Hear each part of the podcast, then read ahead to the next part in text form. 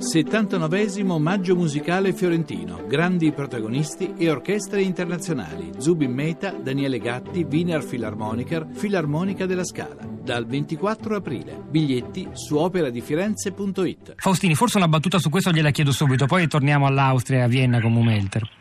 E le ferite, visto che di ferite parliamo, si rimarginano sempre in modo diverso fra loro. Questa ferita si è rimarginata con molti accordi politici, si è rimarginata grazie all'Europa costruita dallo stesso De Gasperi che aveva fatto un accordo con l'Austria, il patto De Gasperi-Gruber per dare autonomia a questi territori, per costruire convivenza. Prima hai citato giustamente i periodi delle bombe, Mumelter ci spiega anche di come sta funzionando lì la questione elettorale questa ferita era stata rimarginata con grandissima fatica e aveva riunito dei popoli che da sempre erano cresciuti insieme, per cui ha ricostruito la convivenza. È questo che l'Austria forse non riesce a capire, fanno un muro per fermare una destra che comunque avanza e ahimè l'Europa se ne è accorta tardi perché pensava probabilmente di gestirla in un altro modo.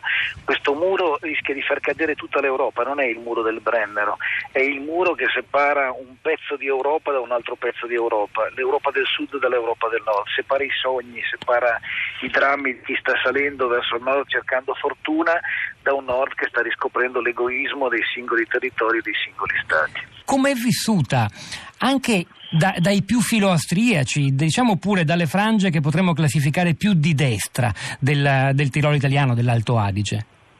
Ma i filaustriaci, i filaustriaci si divertono e parlano alla pancia dei loro elettori, dico si divertono perché propongono addirittura di mettere questo confine a Borghetto, cioè tra il Veneto e il Trentino ah, ecco. Adige, per il vecchio, come dire, per ricostruire la vecchia Austro-Ungheria.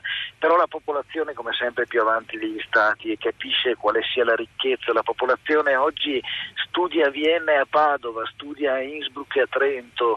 I nostri giovani hanno costruito l'Euregio ancora prima che la costruissero i nostri territori, i nostri giovani della generazione Ryanair, poi chiamata generazione Bataclan, eh, hanno superato non solo questi confini, ma hanno costruito sulla lingua, sulla capacità di parlare più lingue attorno a questo territorio il loro futuro. Per questo io dico che l'Austria in questo momento col cucchiaino del cinismo sta cercando di svuotare il mare della disperazione. Non ce la farà mai, ce la farà solo dal punto di vista elettorale, perché ovviamente la manovra serve. E a proposito di unità, il problema è che l'Italia non è unita, perché le voci che si alzano in Italia e anche nel Parlamento europeo da parte dei parlamentari italiani sono molto diverse fra loro. C'è qualcuno che tifa per i confini e poi qualcuno che li vuole far tornare dei confini. Ah beh, guardi, le opinioni sono diverse anche tra i nostri ascoltatori.